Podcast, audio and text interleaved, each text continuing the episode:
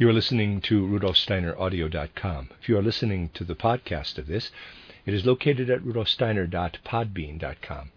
Please consider becoming a patron.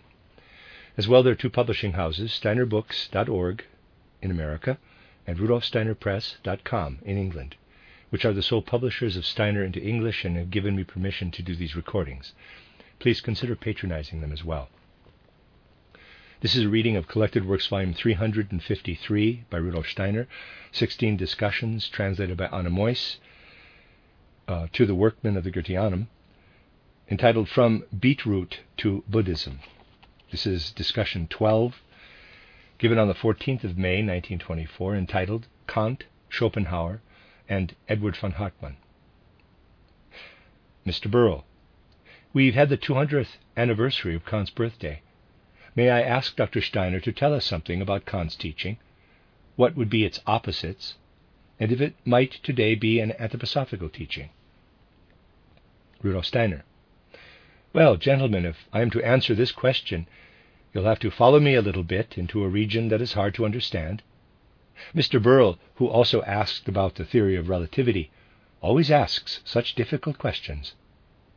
And so you may have to accept that things won't be as easy to understand today as the things I usually discuss. But you see, it is not possible to speak of Kant in a way that is easy to understand, because the man himself is not easy to understand. The situation is that all the world talks about Kant today as of something that is of tremendous importance for the world, though people are not really interested in such things. They merely pretend to be. And you know that a whole number of articles have been written on this 200th anniversary to show the world the tremendous importance Immanuel Kant had for the whole intellectual life. You see, even as a boy, I would often hear my history teacher at school say, Immanuel Kant was the emperor of literary Germany. I once said king of literary Germany by mistake, and he immediately corrected me, saying, the emperor of literary Germany. Well, I have studied Kant extensively, and I have described this in the story of my life. For a time, we had a history teacher who really never did anything but read aloud from other people's books. I thought I might as well read that for myself at home. And once, when he'd left the room, I had a look to see what he was reading to us and got hold of a copy myself. That was much better. I had also got myself a copy of Kant's titled Critique of Pure Reason from Reclam's Universal Library. This I had divided up and put between the pages of the school book I had before me during the lessons. And so I would read Kant whilst the teacher was teaching history. I therefore also felt perfectly confident to speak about Kant, of whom people really always say when something to do with mind and spirit comes up, quote, yes, but Kant said, Just as theologians will always say, quote, yes, but it says in the Bible, and many of the enlightened will say, quote, yes, but Kant said, It is now 24 years ago that I gave some lectures at which I got to know a man who always sat in the hall and slept, always heard the lectures, sleeping. Sometimes, when I raised my voice a little, he would wake up, and especially also at the end. I also said something about mind and spirit at the time. Then he would wake up, jump up like a jack in the box, and shout, But Kant said. And so it is true that people go on a great deal about Kant. Now let us consider how this man Kant really saw the world. He said, with some justification, that everything we see, we touch, in short, perceive through the senses, that is, the whole world of nature outside us, is not real, but only seems to exist as phenomena. But how does it come into existence? Well, it comes into existence. This is where it gets difficult. You'll need to pay careful attention. Because something he called the thing in itself, something unknown of which we know nothing, makes an impression on us. And it is this impression we perceive, not the thing in itself. So you see, gentlemen, if I draw this for you, it is like this. This is the human being.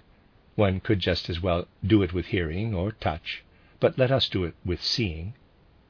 And somewhere out there is the thing in itself. But We do not know anything about it. It is quite unknown. But this thing in itself makes an impression on the eye, EYE. One still knows nothing about it, but an impression is made on the eye, and in there, in the human being, a phenomenon arises, and we puff this up and make the whole world out of it. We know nothing of the red thing, only of the phenomenon we now have. I'll draw this in violet. And so the whole world is really, according to Kant, made by man. You see a tree, you do not know anything about the tree in itself. The tree merely gives an impression on you. This means something unknown makes an impression on you, and you make it into a tree, putting the tree there in your sensory perceptions. Consider, therefore, gentlemen, here is a chair, a seat, a thing in itself. We do not know what it really is. But this thing which is there makes an impression on me, and I actually put the chair there. So if I sit down on a chair, I do not know what kind of thing I am sitting on. The thing in itself, the item I sit on, is something I myself have put there. You see, Kant speaks of the limits of human knowledge in such a way that one can never know what the thing in itself is, for everything is really only a man made world. It is extremely difficult to make this clear in any real way. And when people ask one uh, about Kant, it is indeed true that to really describe him, characterize him, one has to say very strange things. For looking at the true Kant, it is really difficult to believe someone who says it is like that. But the thing is that Kant insists on the basis of theory of his thoughts.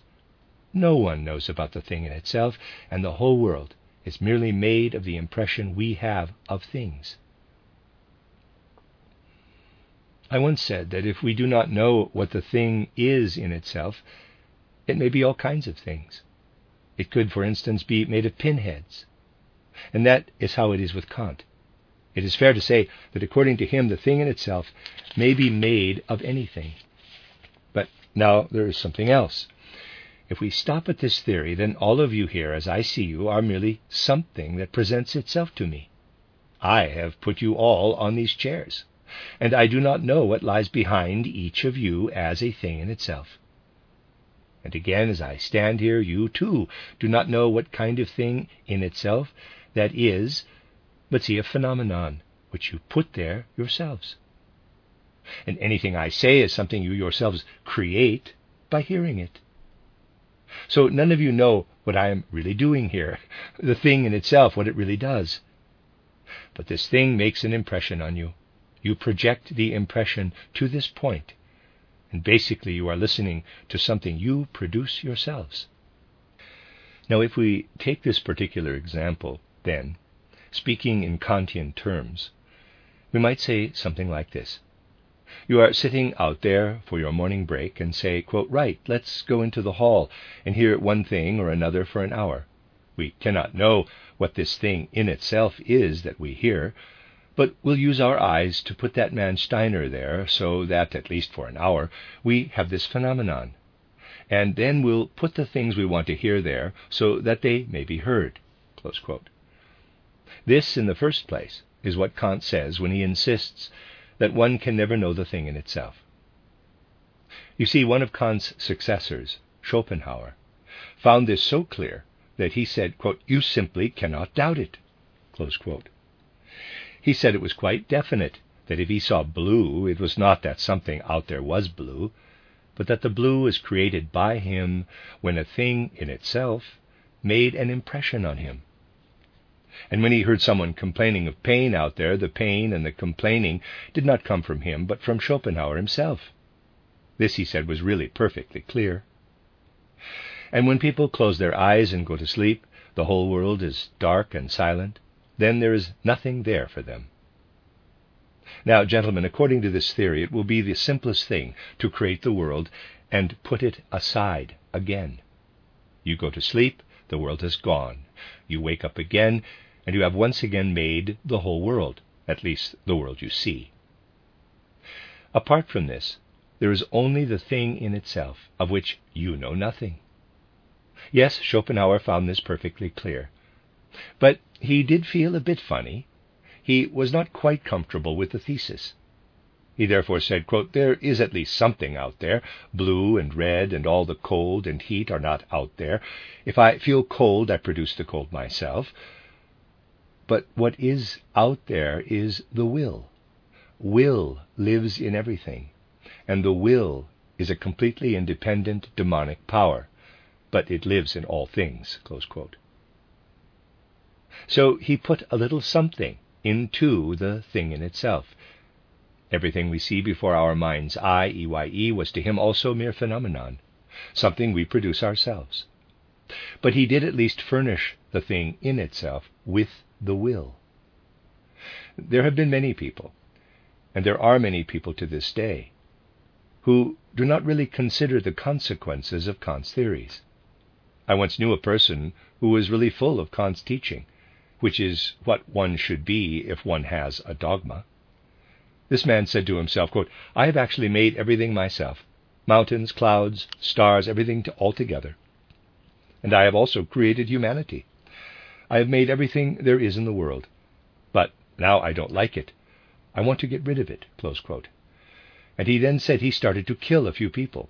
He was demented. He said he started to kill a few people in order to manage this, to get rid of something he himself had created. I told him he should think about the difference which exists. He had a pair of boots. According to Kant's teaching, he had made them too.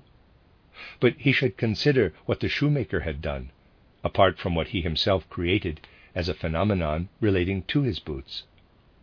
You see, that's how it is. The greatest nonsense may be found in things that are most highly regarded in the world and people will cling to the worst kind of nonsense with the greatest possible stubbornness. And oddly enough, it is exactly the most enlightened who cling to it. These things which I have put to you in a few words, difficult enough to understand as it is, have to be found by reading many books if one reads Kant, for he teased it apart in long, long theories. He started his book titled Critique of Pure Reason as he called it, for example, by first of all proving that space is not out there in the world. I make it myself. I spin it for myself. In the first place, therefore, space is a phenomenon. Secondly, time is also a phenomenon. For he said, There was a man called Aristotle once, but I myself have put him into time, for I create the whole of time myself. He wrote this major work called Critique of Pure Reason. It does make quite an impression. So if a real Philistine, a smug middle class person, comes along and picks up a big volume called Critique of Pure Reason, he'll lick his chops, for this is something terribly clever. Critique of Pure Reason. If you read something like this, you'll yourself be a kind of Lord God here on earth. The introduction is followed by part one, Transcendental Aesthetics, well, now, that's what it says transcendental aesthetics. If someone opens my title Philosophy of Spiritual Activity, the chapter heading might be no more than Man and World, in quotes. Oh, man and world. That is so common, one does not bother to read it. But transcendental aesthetics, when a Philistine opens such a book, then this is something that must be really tremendous. As to what transcendental aesthetics may be, this is something he does not usually consider, but that suits him fine. It is a word he really has got to get his tongue around. So that is the main title. Now comes the subtitle, Section 1 Transcendental Deduction of Space. You can't think of anything better for a Philistine but to have such a chapter. And it then starts in such a way that he does not really understand any of it. But everyone has been calling Kant a great man for more than a hundred years, and reading the book, our Philistine gets a little bit of something, and a little bit of a delusion of grandeur. Now comes the second section Transcendental Deduction of Time. Having battled through the transcendental deduction of space and of time, one comes to the second major part Transcendental Analysis. And transcendental analysis mainly offers proof that man has transcendental apperception. Well, Gentlemen, the question has been asked, and so I must tell you these things this business of transcendental apperception. You have to read hundreds of pages to take in the learned statements concocted in this chapter on transcendental apperception. Transcendental apperception means that a person develops ideas and that these ideas have a certain coherence.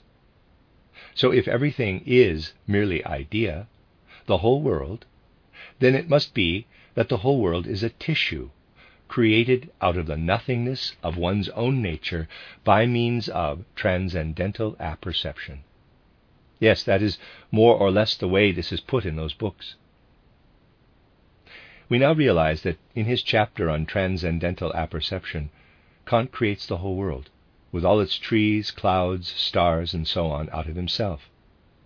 But in reality, he is creating a tissue that one keeps battling with in the whole of this vast chapter, which in reality offers the same ideas, only translated into the thinking of a later age, as I wrote in the Sephiroth tree for you the other day, though only as a mere alphabet, not in a way that enables one to read, to know something.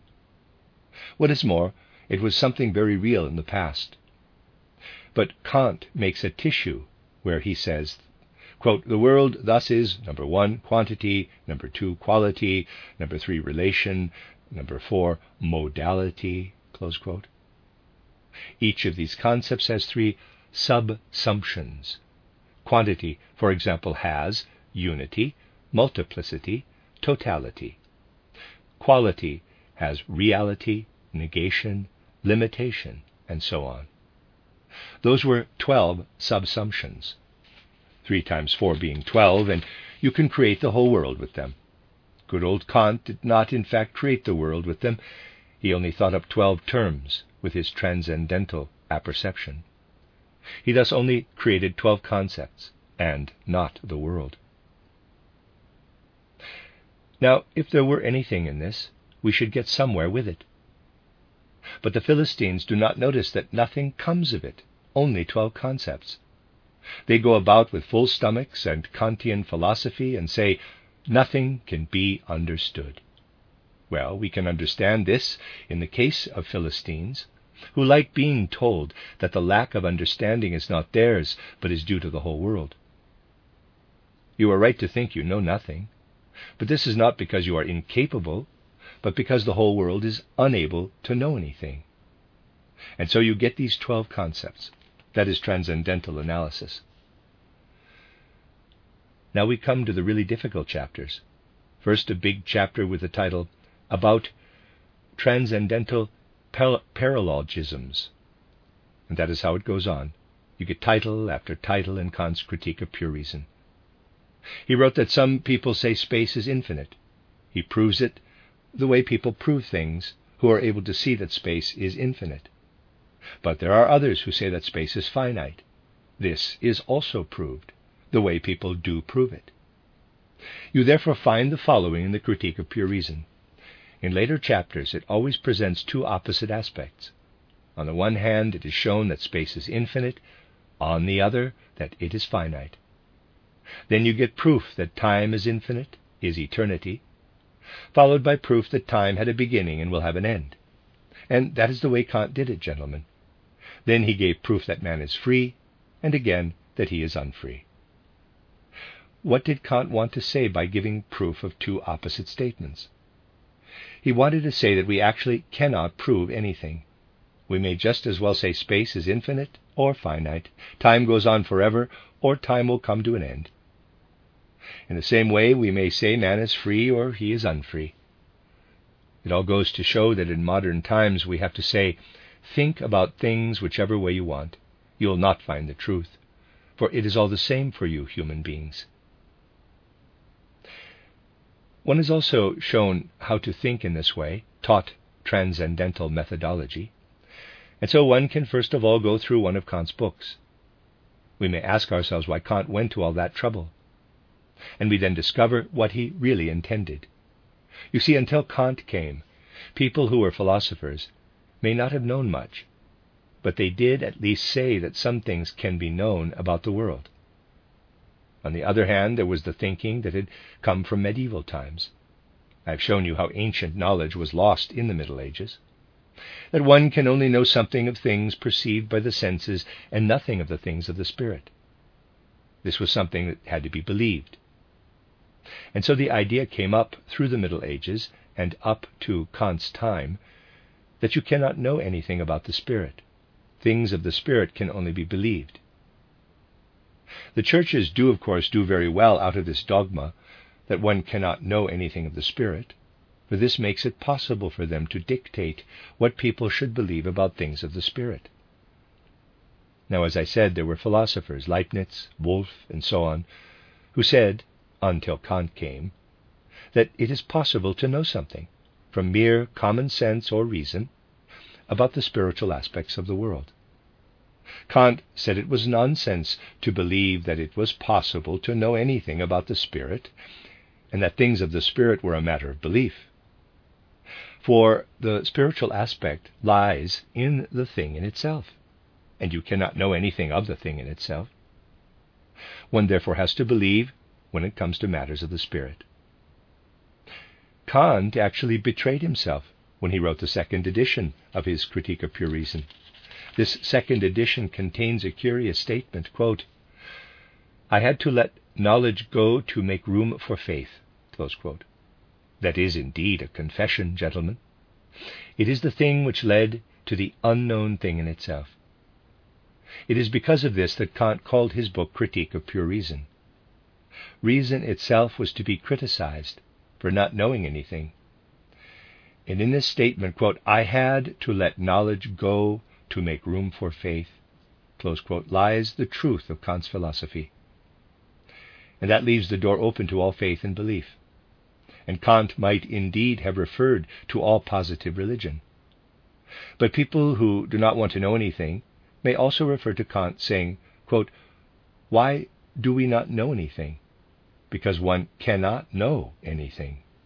So you see, Kant's teaching has really come to support belief. It was quite natural in the light of this that I myself had to reject Kant's teaching from the very beginning. I may have read the whole of Kant as a schoolboy, but I always had to reject his teaching, for the simple reason that one would then have to stick with the belief people had concerning the world of the Spirit, and there could never have been any real knowledge of the Spirit. Kant was therefore the man who excluded knowledge of the Spirit more than anyone, only accepting some degree of belief. Kant thus wrote this first book called Critique of Pure Reason. It was shown in this book that one knows nothing of the thing in itself. One can only have belief in what the thing in itself is. He then wrote a second book called Critique of Practical Reason, and a third called Critique of Judgment, but that was less important.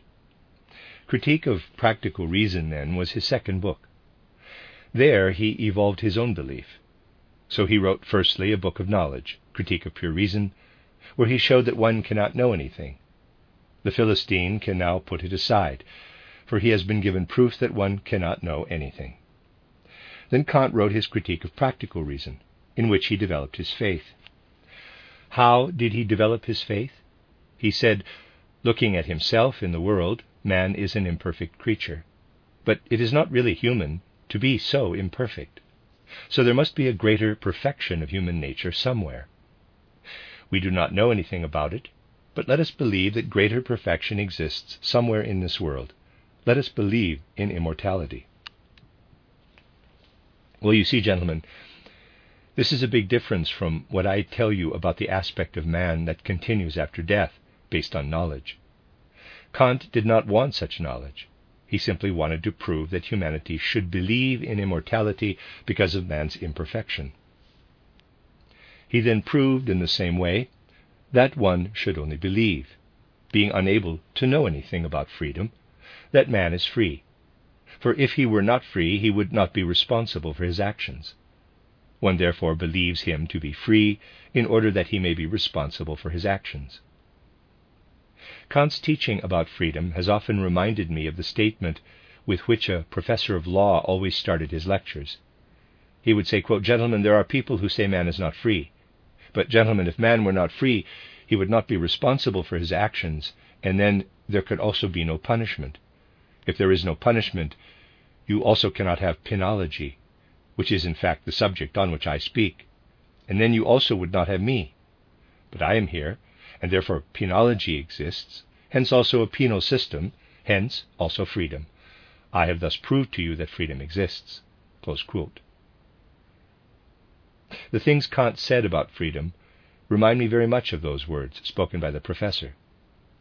And Kant would also speak of God in this way. He would say, We cannot know anything of any power as such, but I am unable to make an elephant. I believe, therefore, that someone else can make it who is better able to do so than I am. I thus believe in a God. In his second book, Critique of Practical Reason, Kant said that as human beings we should believe in God, freedom, and immortality. We cannot know anything about these, but we should believe in them. Now just think how inhuman this really is. First, proof is given that knowledge is really nothing, and secondly, it is said that one should believe in God, of whom one can know nothing, in freedom and immortality. Essentially, therefore, Kant was the greatest reactionary. People created apt terms. They have called him, in quotes, the crusher. Yes, he crushed all knowledge, but only the way one crushes a plaything, for the world was still there. And with this he really gave quite considerable support to faith and belief. This continued for the whole of the 19th century and right into the present century, and today people everywhere are referring to the 200th anniversary of Kant. In reality, Kant is the perfect example of how little people really think. For what I have just told you has been Kant's teaching in its pure form. But the things people say, that Kant was the greatest of all philosophers, that he cannot be refuted, and so on. Well, you see, if we take this example, we really see that it is indeed Kant to whom the opponents of spiritual science can always refer. Simply because they are then able to say to themselves, Yes, we do not base ourselves on religion but on the most enlightened of all philosophers. But it is indeed true that the most dogmatic of religion teachers may base them, himself on Kant just as much as some enlightened individual. Kant also wrote other works, in one of which he more or less considered how metaphysics may be a science in the future. Here he was really proving once again that it is impossible, and so on. We really have to say that the whole of 19th century science sickened because of Kant. Basically, Kant was a sickness of science. So, the right way to take Kant is as an example of the nonsense sometimes produced by human minds.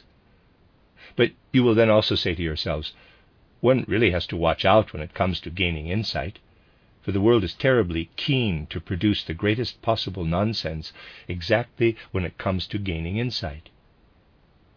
And you can imagine the difficult position one is in as a representative of spiritual science.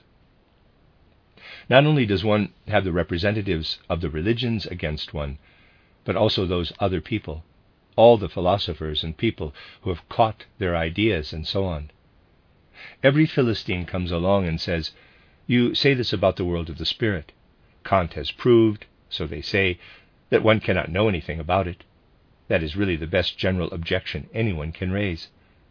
The person can say, I don't want to hear anything of what that man Steiner says, for Kant has proved that one cannot know anything about these things. Does this satisfy you? Mr. Burrill said he had mainly wanted to hear what Kant had said. As Dr. Steiner said, you hear a lot about Kant, but nothing positive. It did, however, take quite some effort to understand it. Rudolf Steiner. There are consequences. In 1869, someone who had taken up Kant's ideas published titled The Philosophy of the Unconscious, a book that caused a sensation. And Edward von Hartmann was a very intelligent man. If he had lived before Kant, if Kant had not had such an influence on him, he would probably have done much better.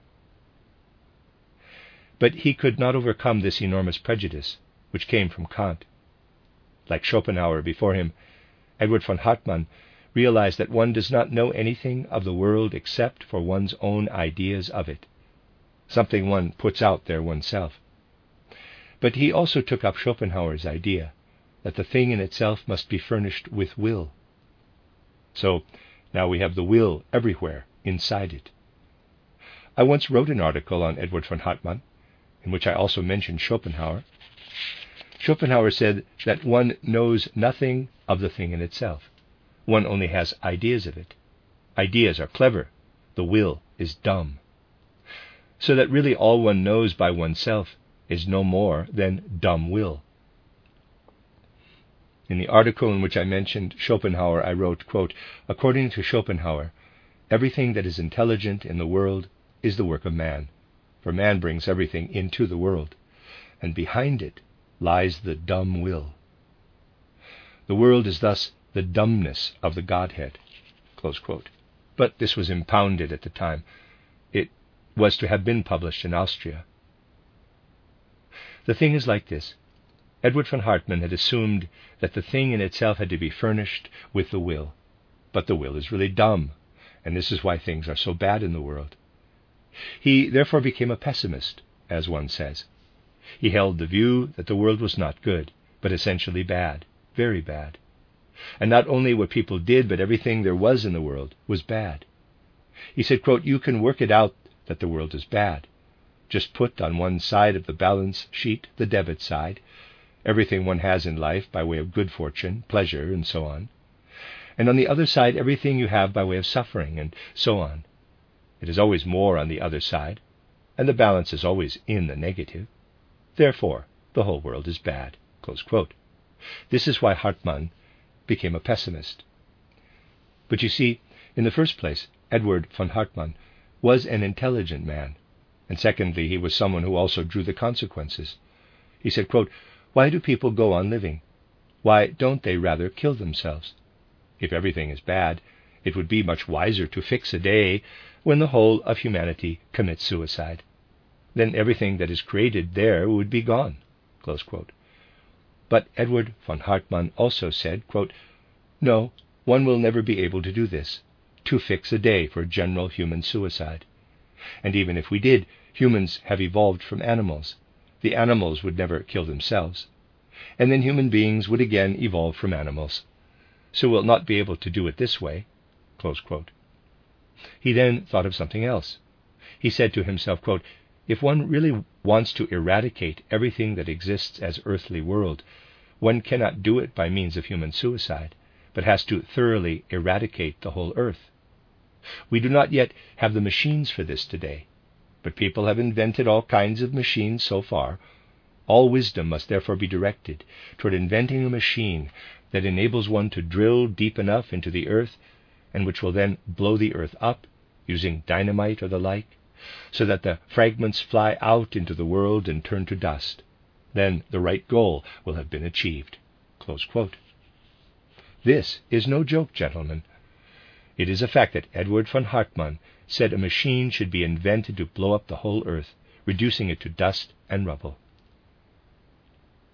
Comment. In America, they want to build cannon to shoot down the moon. Rudolf Steiner. But what I have told you was genuine philosophical teaching in the 19th century. Now you'll say, there was such an intelligent man. But how can this be? He must have been dumb, stupid, the man who said this. No, indeed, Edward von Hartmann was not stupid, but more intelligent than anyone else. I'll prove this to you in a minute.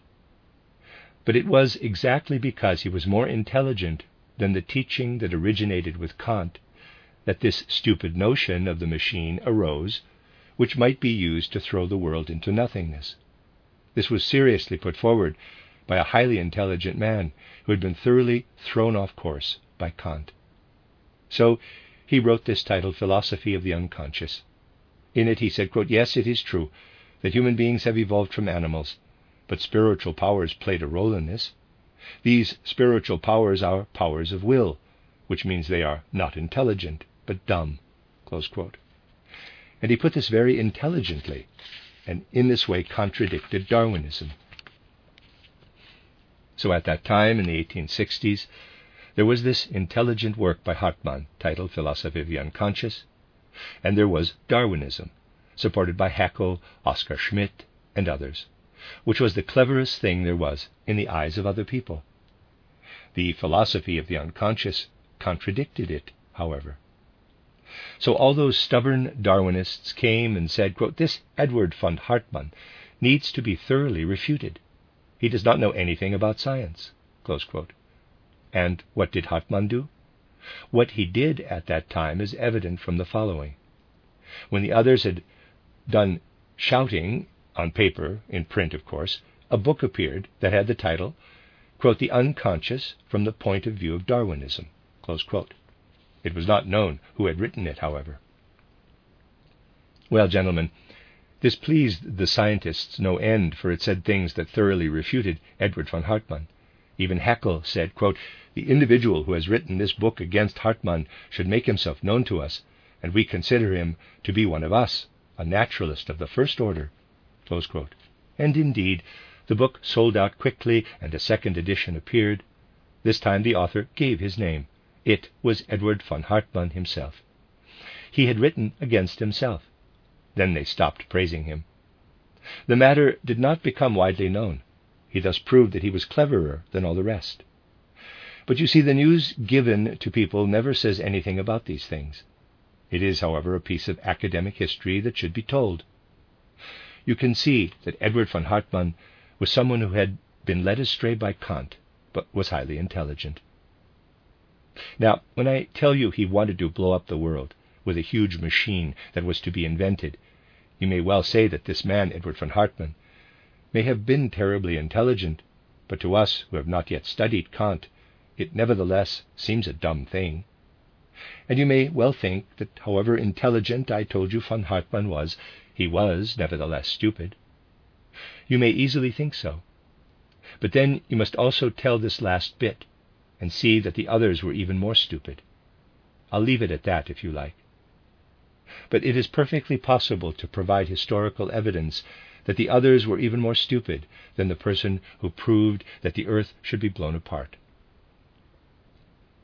It is important to know such things, for today we still have this strange adulation of anything that appears in print. And since Kant has been published by Reclam, it was only because of this that I was able to read him then, otherwise I could not have afforded it at the time. But it was cheap, even though they were thick volumes, since then the, fat is in the fire worse than ever where Kant is concerned, for everyone is reading him. I mean, they read the first page, but they do not understand any of it. They then hear that Kant is, quote, the emperor of literary Germany, quote, and think, wow, we know something of his work, and so we are clever people too and most of them are prepared to admit, quote, I clearly must say I understand Kant, or other people will say I am stupid if I don't understand Kant. In reality, people do not understand any of it, but they won't admit it. They say, quote, I have to understand Kant, for he is very clever. So when I say I understand Kant, I am saying I understand something very clever, and people will be impressed. In truth, gentlemen, it has been difficult to present this matter in a more popular form. But I am glad the question was asked, for we can see from it what goes on in academic life, as it is called, and how careful one really has to be when such things influence one, even going so far that now there is a lot of brouhaha in the papers about the 200th anniversary of Kant's birth. I'm not saying that Kant should not be celebrated. Others are also celebrated. But the truth of the matter is the way I have shown you. We'll continue at 9 o'clock next Saturday. The end of discussion 12.